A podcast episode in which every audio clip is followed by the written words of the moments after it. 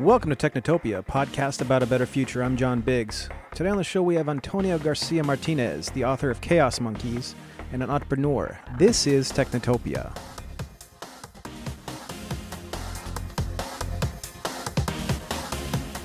Technotopia is brought to you by Happy Fun Corp. Happy Fun Corp is a design driven technology company in Brooklyn, New York that specializes in building mobile and web applications for startups and Fortune 500 companies. Whether it's a new mobile or web application that will help people experience the internet in a fun new way, or software that will interface with a new piece of top secret hardware, Happy Fun Corp is always up to the challenge. Big or small, Happy Fun Corp loves building software and loves working with great people. Come build with them. HappyFunCorp.com. Welcome back to Technotopia, podcast about a better future. Today on the show, I have uh, what would you call yourself, Antonio? Uh, author. You also described yourself as being a uh, a a, um, a, muck, a shit raker. A I shit think raker, I think. it's like a muck raker, but worse. Yeah. Antonio Garcia Martinez, Antonio Garcia. You can you can find his book now. About the you're writing about the valley in a way that's very very specific to a couple books that are happening right now. Why don't you tell us a little bit about the book uh, and and what's inside it? Right. So the book is a first person memoir about my sort of roller coaster ride through the valley. So what that means is it's called Chaos. It starts Monkeys. off Sorry, with a. We, didn't even we didn't even say it's called name. Chaos Monkeys. Yeah. Okay. Yeah, Chaos Monkeys. Chaos Monkeys. Obscene Fortune and Random Failure in Silicon Valley is Mhm. the full title. Um, and it's available online, hardcover, audio, etc. Um, so yeah, I mean, the book is basically a story of me working as a quant at Goldman as the financial markets were blowing up, and then realizing that you know the tech Silicon Valley would be the only sort of economic oasis in the coming in the coming apocalypse. And so I um, I head west, literally, I mean, so cliche, in a convertible BMW across the U.S. for five days into the setting sun uh, to get to California, and then I, I joined a sort of late Series C company as employee 70 something. It was a complete fiasco. CEO was a sociopath. Uh, I made two good friends there. We applied to Y Combinator, which, as your listeners probably know, is this accelerator thing responsible for companies like Airbnb, Dropbox, etc. Uh, we did the YC thing. Every every plague that can befall an early stage startup befell us.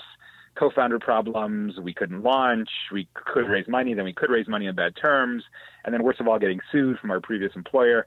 Total fiasco. And then ten months later, boom, Twitter buys us. Except I had to get weird and.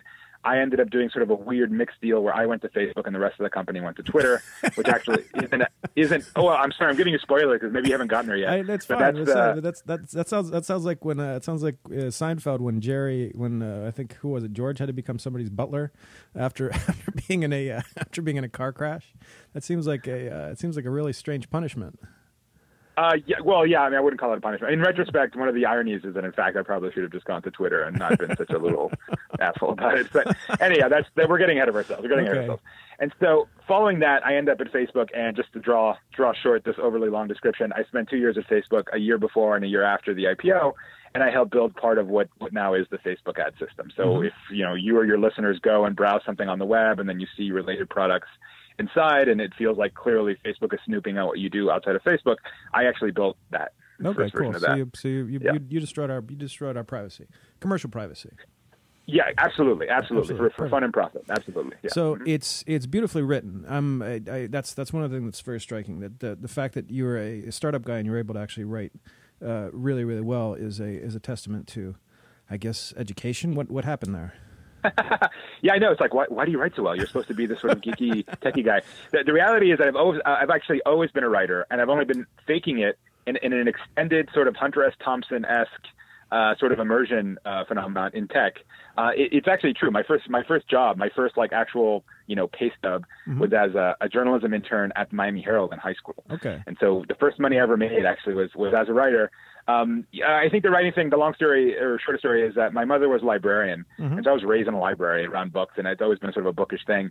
And you know that that'll explain. I mean, and it's kind of mock ironic, by the way, the you know somewhat solemn and classic epigraphs that head every chapter, for Oh example. yeah, yeah, yeah. Um, yeah, yeah, it's it's partially also a dig at uh, what's that guy's name? Bradley Horowitz is "The Hard Thing About Hard Things" or whatever. He has all these rap lyrics, and I find it. I'm, I'm a complete cultural elitist, and I find that sort of vulgarization of culture despicable. And so instead, I responded with quotes from you know Shakespeare and Polybius and Herodotus and uh, everything else. okay, okay. But that's uh, yeah, that's that's that's why that's there. But yeah.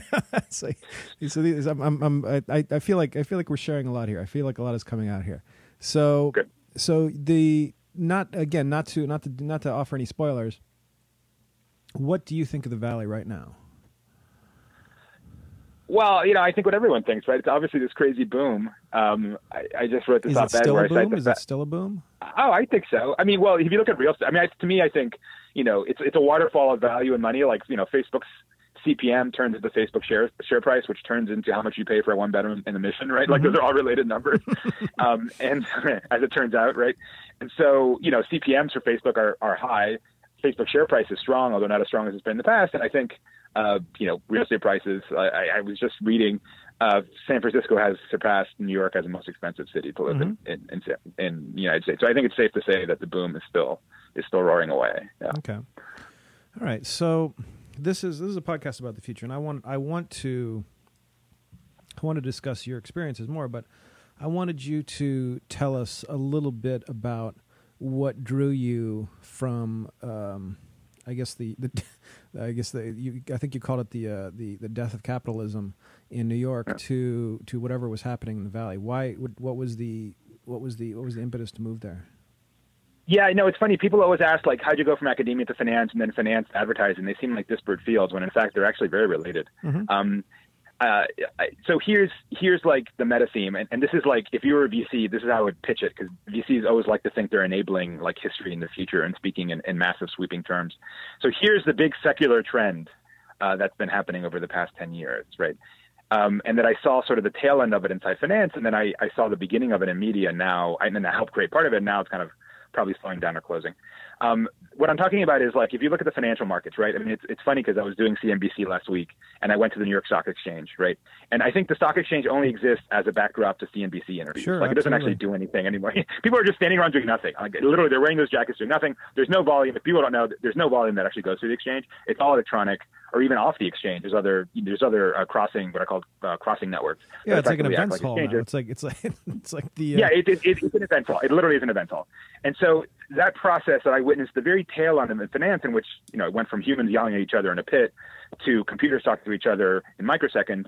Uh, that you know, I saw the sort of end of that happen at Goldman, and I, and the reason I got hired, I got my, my official job title was research scientist at this later stage startup that I joined, and what I was basically doing is writing the bidding estimators and algos for programmatically traded media. And what that means, in case it sounds a little wonky, is whether you realize it or not, every time you load a page, well, every time you load Facebook now, thanks to what I built, FBX, and just the internet in general, uh, believe it or not, believe it or not, literally every page you load, there are hundreds of packets going through fiber optic cables, literally in real time, saying this person is here, this person is here. What do you want to bid?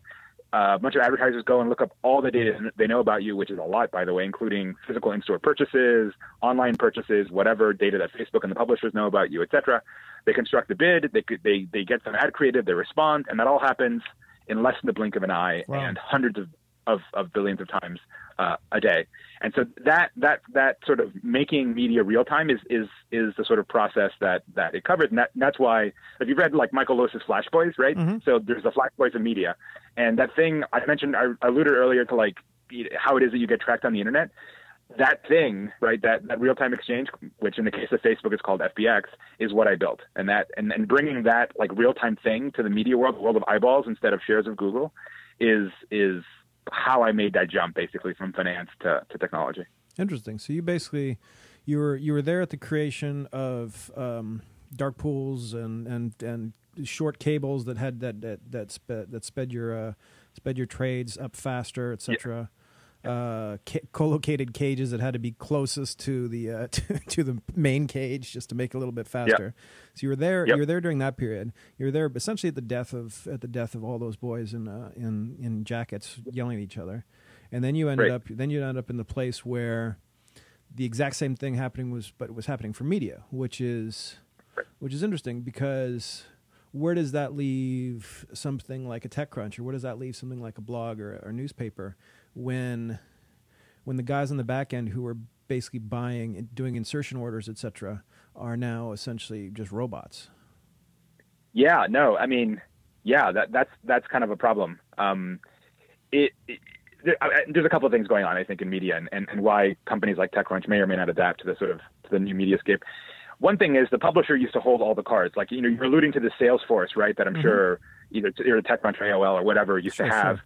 and would sell an insertion order, which is funny. It's an interesting double entendre. Yeah, yeah. insertion order. I, I, I, used, um, I used to work on regular paper newspapers too, so it's. Uh, so oh yeah, yeah, yeah. No, that's that's yeah, that's a classic, right? All the the boiler room of like Smile and Dial, people trying to get some plumber to spend 300 bucks on, yeah. on newspapers or whatever, right?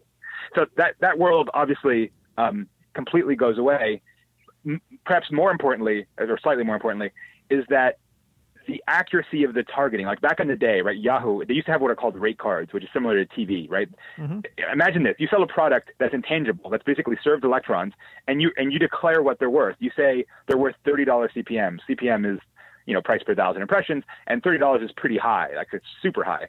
But if you want to get an ad on Yahoo Autos in 2008 or whatever, right, their premium rate card, that's what it would cost. Mm-hmm. And and Yahoo or whatever could command those prices because saying, look, we've got this cars buying audience, like we declare this audience to be interesting, we're the publisher, and we say this is interesting, we control the data and everything, and you're just the advertisers, you just shut up and buy and fax me your insertion order and it's over, right? But if you think about it, like why is Yahoo Autos worth 30 bucks? I mean, sure, the person buying an, a, a car is there, but two clicks later, they're on some blog somewhere else. Wouldn't you pay, want to pay maybe not 30 bucks, but something more than the 20 cents you'd normally pay for an ad on some blog? Of course mm-hmm. you would. If you could actually find that person, right, then you could. And, and, and this is where things change because advertisers get smart. They start cooking people that come to the sites there starts being a third party data economy. People actually pay for the right to put a pixel on Yahoo Autos and then resell it later on exchanges. And and you have this shift in power, right? I mean, as I say in the book, you know, money in media, money is just expendable ammunition, but but data is actual power, right? Mm-hmm. That doesn't go away usually.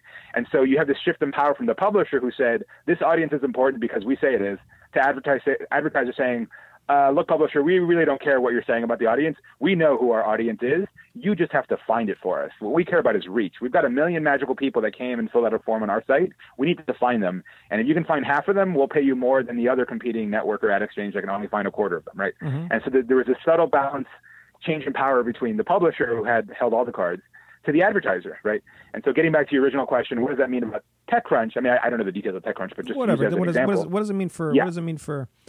Um, I, I, don't I don't right. want to get in I don't want to get too granular, but there's obviously sure, even there's right. even whole granularities or a long tail of, of media content that's out there. Plus, you got a few right. supernovae that are that are blasting out content constantly. Uh, right. That that that, are, that are doing they're in the same they're in the same market as some dude who's writing about I don't know his favorite his favorite uh, right. Uh, I don't know whatever vests. Right.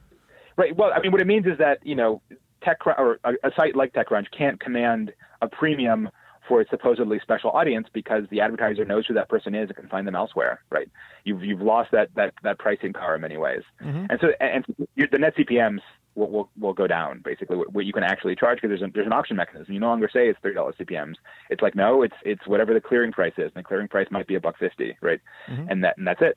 Um, and and so I mean, wh- where this was supposed to end up, and this goes to the one of the dramas in the book that toward the end of it, um, you know, it's supposed to end up in a relatively rational, efficient world in which the advertiser and, and its agents, right, and the people who facilitate this this technology, you know, have all the cards and all the data, and they just basically buy impressions wherever wherever it makes economic sense to. And if you have proper attribution, i.e., you know that this ad impression led to the sale, then you can do a proper, you know, return calculation, and then everything mm-hmm. seems very rapid and orderly.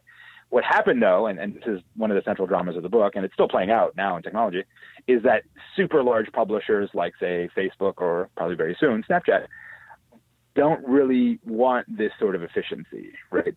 and they don't really want this transparency. And I, I, actually draw a parallel between, again, getting to your point about like what's the parallel between finance and tech.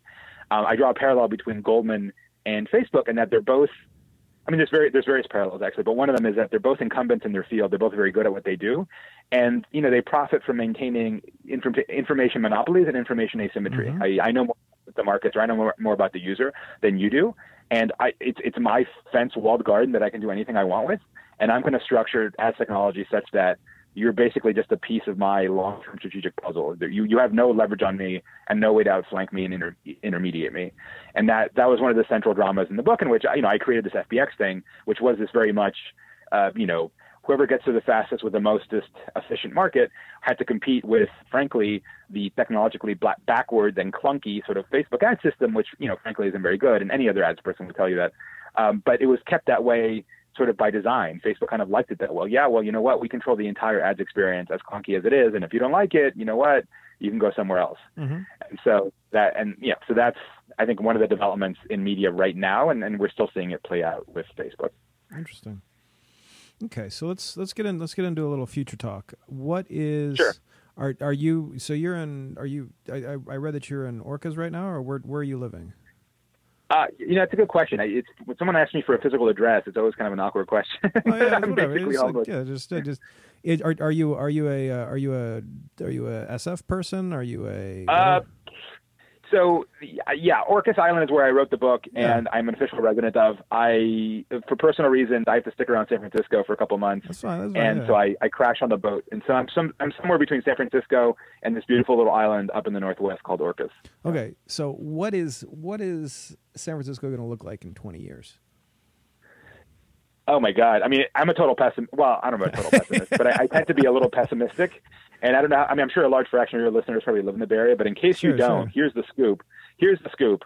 Uh, you, you, go driving around. It's it's shocking because I've I've been coming back to San Francisco. I wrote part of the book in Europe and part of the book in Orcas. So I've been coming back every three to six months. And so you have, you know, it's like seeing a child every three months. You actually see the growth better than the parent who sees it every day.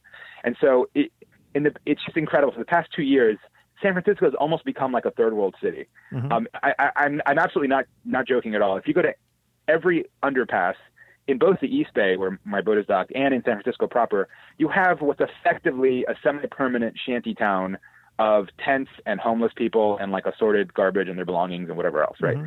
And, and and and it's like the new normal, right? Like it's amazing how humans just change and everything.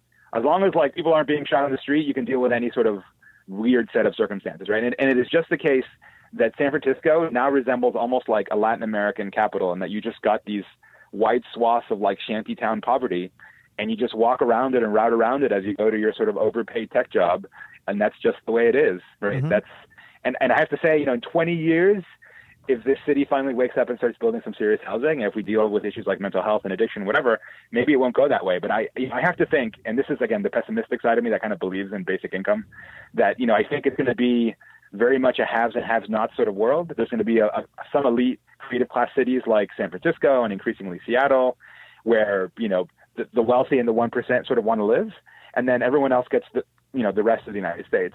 And and they're going to they're going to be moving in two totally different worlds. Let, let me cite you a metaphor that I think that's in the book. Actually, it's kind of interesting. Um, if you go to Valencia and 24th, which I'm, I'm, sure you probably know San Francisco, that's like the heart of the mission, mm-hmm. which was a former working class Mexican neighborhood and now is like techno hipster heaven, right? Which is where you, and by the way, it's actually not that nice a neighborhood at the end of the day, yep. but you still pay $3,400 a month for a, one, a, a shitty one bedroom apartment there, okay? On 24th of Valencia, which officially is like a muni stop to the, the municipal transport system, has become a de facto shuttle stop for all the corporate shuttles.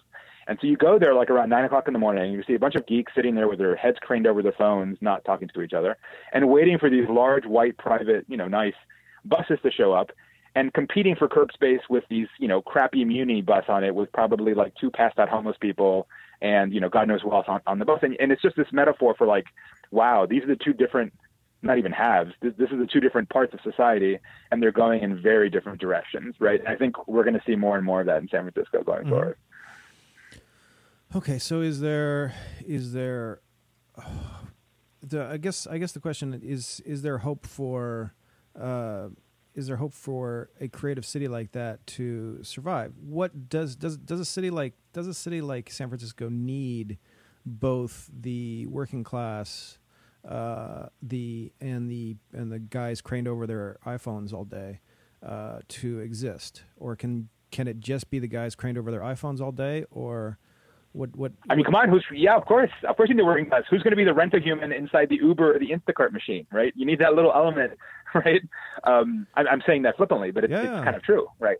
I mean, those are the only jobs for the non-techies that the tech world is producing. I mean, but, to some degree, right? But but, it's, the, but we'd but we'd also argue that the guy in the Uber is no longer going to be a guy. Uh, in the next couple but of years, that, that, that's the other thing, right? As soon as you can replace that guy with with with some some automation, that's in this case. You want to be futuristic? I'll quote Marc Andreessen, who I who I like, even though he blocked me on Twitter um, for his sort of forward-looking statement. But he blocks everyone. I think it's a badge of honor. It's yeah, like, he, he, like he, blocked he blocked me for a minute, and then I then he forgot why.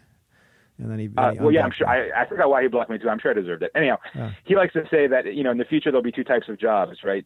Uh, telling the computer what to do and being told by the computer sure. what to do, right? And it, and it's weird because human work has gone from or like automate computers, right? Like automated logic of some form or another, whether cash registers or smartphones, has gone from being like, oh, the automation is like the hard step in a fundamentally human workflow, i.e., the cashier's cash register, the accountant's calculator, the engineer's whatever graphing calculator. Humans are now actually doing the hard thing in effectively a computer driven workflow, right? They're mm-hmm. just doing the last little bits that artificial intelligence can't, like driving or like finding a box of six dollar artisanal pasta on a shelf at Whole Foods, which is mm-hmm. why Instacart exists. Those little people. so it's just it's it's totally turned work around, right? And it's I, I think it's horrifying. And this is why, of course, there's a lot of interest in things like basic income because it'll soon be the case that large swaths of humanity, at least in the developed world, just won't have skills that anybody wants. There just won't be jobs for them. They just there will be no work on offer. Um, and, um, and and we're already having that. I mean, not to plug or like cross reference another show, but This American Life did a whole thing about uh, disability insurance, which is sure. becoming basically a back a backdoor basic income. And there's parts of the United States, particularly in what we you know dismissively call the flyover states, in which something like a quarter of working males, which are working adults, which is a huge number, basically just don't work. They're not in the labor market. They just get paid and they, and they just do nothing, and, and that's that's it. And I think that's where we're probably going to end up heading, unless, of course, we end up in either tyranny or revolution, which that's a whole different ball, ball wax. But yeah, I think that's it's it's I don't know. As you can tell, I'm not very optimistic. But okay. you asked about the future. What? That's my thought. so this this is a podcast about a better future. What what can what can we uh, what can we humans do to stop what you're what you're proposing? I mean, I don't know. If I was like a Bernie bro, I'd say vote, vote Bernie, but uh, or, you know, I don't know. Uh, and, and but I'm not a Bernie bro, though I am somewhat sympathetic to to, to him. Um, you know, I'm, I'm I'm not sure. Um, uh, I mean, before the interview, you were joking. You want to know? Do you want to know my view on the the, the future of technology or social sure. media? Would that maybe be more helpful? Yeah, go for it. Okay, so we mentioned Orcas, right? So it, it's fun. One of the things I noticed on Orcas, Orcas is this beautiful little island, 2,000 people on the in the winter, um, classic small town, right? Um, what I realize is that social media, which I'm awash in, by the way, I, I, use it. So, you know, if I criticize people who use it, I'm pointing the finger as much at me as anyone else. Mm-hmm. What I realize is living on this island is that social media basically tries to recreate the phenomenon of, of a small town, which is like, you know, the, the, the, embryonic social experience that every that traditionally every human lived in, mm-hmm. and tries to recreate that via obviously mobile apps, smartphones, and, and the various gadgets that we have. I noticed that my social media usage went down, right? Because you don't need to check in. There's only two bars on the island. If you show up and everyone who's everyone who's out that night saw you walk in the door and says hi. There's no need for a check-in, right? Mm-hmm. Um, you don't need to share each other's lives because everyone there's a constant sort of you know good spirited but still kind of gossipy thing in which if you have a common friend you'll get the update on what they're doing from that common friend like literally in, in any everyday conversation walking to the grocery store the restaurant whatever right and i just realized that, that at the end of the day like things like facebook are basically a coping mechanism right i mean we're still humans that you know evolved in a sort of pre-modern time, and we still have what's called Dunbar's number, which if you're not familiar, it's like the 150 mm-hmm. people that you can actually remember and care about, right? And and the reality is that you know, you get back to privacy and think questions about privacy. You know, we've never, if you think about it, Nick Denton says this, um, and I know that's like a charged source, but he's actually, I think, very smart about a lot of media.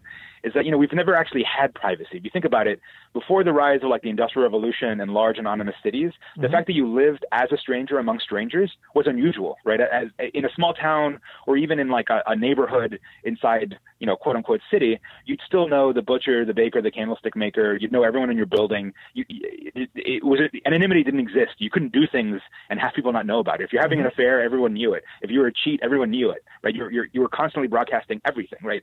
But we've had this weird little window of a sort of post-industrial life with enormous cities and high rises and sort of the social breakdown of the family and you work where you, you weren't necessarily born, et cetera, et cetera. And so we had this window of anonymity and now it's closing again, basically due to technology, right? Like you're never going to be a stranger. You might be a stranger to your neighborhood. You're not going to know your neighbors, but everyone's going to know everything about you, potential date, employer, whatever. It's all known as if you had been raised together, even though of course you weren't. And so I think that's that's this thing of having the small town in your pocket, uh, sort of unbounded by geography. Like everyone in my friend list is now part of my small town. I think, and I think it's kind of this interesting thing if you think about it that way. And I think that trend is going to accelerate. If you look at things like Oculus, for example, right, it makes it even more real. Like you could literally seem to inhabit or see, seem to interact in the same space, even though you're you're you're miles apart, right? Like you could literally have you can navigate a small town in which only your friends are there and only people who with you, by the way, are there, et cetera, et cetera. I think that trend will definitely accelerate. Okay, fascinating. So, so we're getting into a Can can we escape? Can we escape um, constant surveillance at some point? yeah, you could you can do like I did and move to a small rural island in the northwest where there's no where there's no Wi-Fi phone and there's no sewer either, and you're just kind of living out there with the deer and the rabbits and shit. I mean, yeah, you could do that. right. But uh, I, I mean, I, I look, it's not necessarily a bad thing. I mean, look, I mean, just to cite one unfortunate example, but nonetheless, I think one one glimmer. I mean, it, the phenomenon is horrible, but the the reaction to it is not a good thing. Like all these police shooting videos, right? Like mm-hmm. think about it. Like this didn't start now, right? It's always been happening, right? People just didn't know about it because sure, there's no sure. way to record it, right? Because you couldn't live stream it, right? Like I mean, I don't know if you saw the shooting yesterday, and it's funny they have so many. I forget the names, but the one in which the the girlfriend like live streamed. Yeah the man's death, right? And it's like, and again, this has been happening forever, right? But it's just it hasn't been in everyone's attention because because you didn't have that level of recording, right? Yeah, it, and it, so, it took a while know, to develop the film, which is which is at, at this point right. now it's now it's just basically a mini TV TV studio in your pocket. Right, right. I mean, it's a Truman Show in which we're, if you remember that movie with Jim Carrey, right, in which yeah. he's being watched by everyone. It's it's it's it's every it's a Truman Show except everyone's in, in Truman, right? Mm-hmm. And you know, I think it has both good and bad things, but you know, there it is, right? I mean, it's if you think about it, like ask yourself the question, you know, police shootings or crime. How, how can crime happen? I was walking through Berkeley, and parts of Berkeley can be a little sketchy, and I was wondering, like, yeah, if I got mugged, how is that possible? Because the criminal probably has an Instagram feed, right? Mm-hmm. And people probably know who he is, right? And I've got basically a computer in my pocket that can talk to all the databases of the world basically in real time. Like, why can't I photograph this, or why can't I press a, a panic button saying this is going on right now? Like, help me. Like, what, in a world in which everything is being monitored, crime just doesn't happen anymore, right? Or can't happen anymore. And so, you know, it, I think a, a lot of the repercussions are very interesting when you think about the fact that you know everything will be known, everything will be known, right, for better or worse. Um, and I think we often focus on the negative, and we don't often maybe see the, sure, the positive. Sure, sure. But but yeah. Yeah, like I'm, I'm, I'm sitting here, I'm sitting here, especially with the podcast. I have, I have three kids, and I, I, I look at the, I look at the, the world as it exists, and I, I figure that there can't, it can't be all that bad, as a, as a, as a techno utopianist, I guess you could say. I believe we can solve a lot of these issues with technology, and there's a lot of the issues that, that, that are created by technology. Um, so, yeah, I mean, it's, it's, yeah, I hear you, I hear you. So, okay. so, so, you so to, to a degree, to a degree, you're you're pessimistic about this whole operation, and also to a degree that you're you're optimistic because because once everything is known, nothing bad can really happen, right? Right. I mean, the, of course, the only problem is if it happens in a in a dictatorial environment in which we don't. I mean, in the in the in the first world and the West, we assume sort of some version of the Bill of Rights, right? And then yep. obviously they're not evenly spread out, and some people get denied their rights, as we just discussed, et cetera. But by and large, uh, you know, compared to my distant cousins who live in communist Cuba, for example, right, we don't actually have to fear the level of surveillance because we still have a functioning court system, mm-hmm. right? But so uh, assuming that's in place, and, and it's funny because at the end of the day, it's actually harder to impose or, or to sort of implement rule of law and human rights than it is cell phone towers and smartphones, right? I mean, you can have technology but not have freedom, as we can see with China, sure. right? And so, um, anyhow, um, yeah, no, I think it'll be it'll be a weird world. I mean, I the things I worry more is actually about the impact on intellectual life. Like you're ra- you're raising kids who can't really focus on anything for longer than a few minutes, and I'm not sure that's actually a terribly good thing. Speaking of your kids, um, but uh, or kids, I mean, I have kids too, right? And I, I look at them interacting with devices. And I'm like, wow. I, I mean, I literally used to, you know, I was a bookish kid, but still, I'd sit there and like read a thing for, and do nothing else for five hours straight. Like I, I can't, I don't think anyone in that generation does that anymore. Like it just doesn't exist.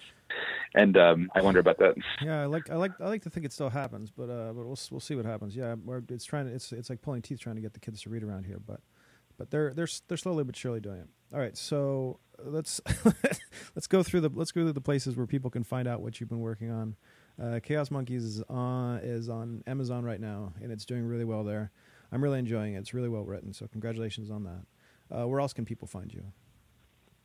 Uh, well, I mean, I'm your usual social media gadfly, so just look at my name on Facebook and I should pop up. I'm on Twitter. I have an author website as almost like a historical relic. Uh, do people still have websites? I think um, they do. I think they do. So, do they? Yeah, I'm, i was actually gonna. I'm gonna post some sample chapters. Some of the stuff that got cut, uh, and a lot got cut. I was gonna put on there just as like an extra little, a little bonus to readers. Um, yeah, that's it. Um, Very cool. Yeah. All right, super. So thank you very much, Antonio, for joining us. This has been Technotopia, a podcast about our future. I'm John Biggs, and we will see you next week.